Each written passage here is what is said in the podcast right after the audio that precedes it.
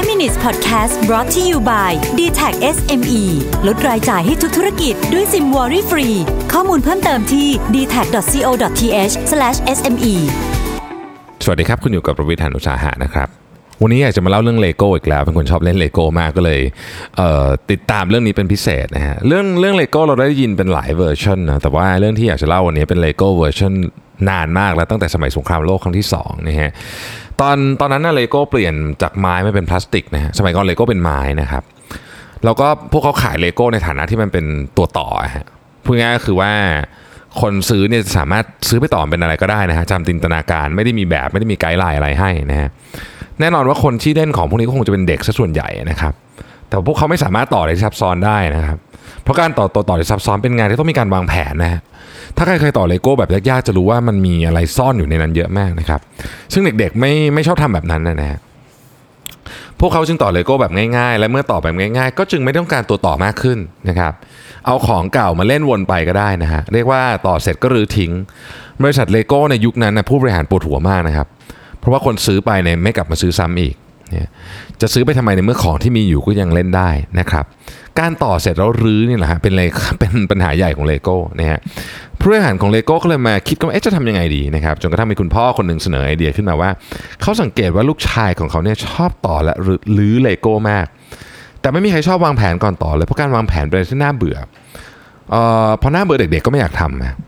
เพราะฉะนั้นถ้าไม่อยากให้น่าเบื่อ ก็ต้องไม่ให้คนต่อวางแผน เราให้เลโก้เป็นคนวางแผนแทน อันนี้เป็นที่มาของ Lego Design Project ที่เราเห็นอยู่ทุกวันนี้นะฮะก็คือเลโก้ที่มันเสร็จมาเป็น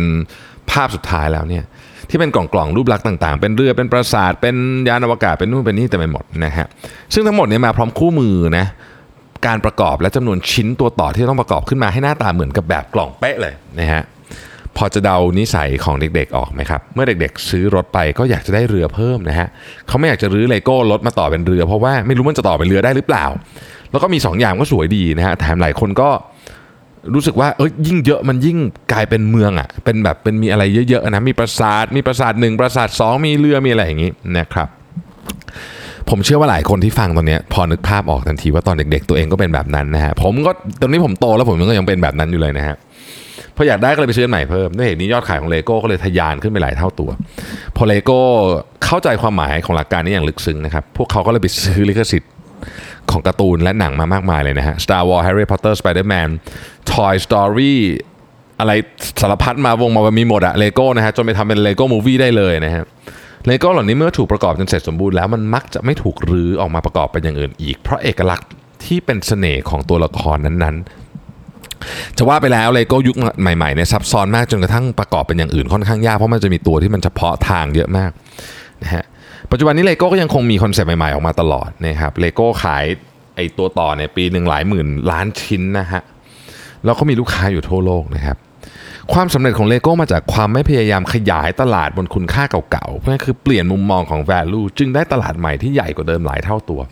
ลูกค้าก็ลูกค้าก็ขยายวงกว้างขึ้นนะครับ ตอนนี้ขยายไปตั้งแต่เด็กไปจนถึงผู้ใหญ่เลยนะฮะออตอนนี้เลโก้เนี่ยกลายเป็นสัญลักษณ์อย่างหนึ่งที่แทบจะไม่มีอะไรแทนได้อะมีบริษัทพยายามเลียนแบบเลโก้มากมาย แต่ไม่มีใครที่สู้เลโก้ได้เลยจริงๆนะนี่คือความเข้าใจด้าน value ที่ตัวเองนำเสนอ ขอบคุณที่ติดตาม 5 minutes ครับ สวัสดีครับ 5 minutes podcast presented by d t a c SME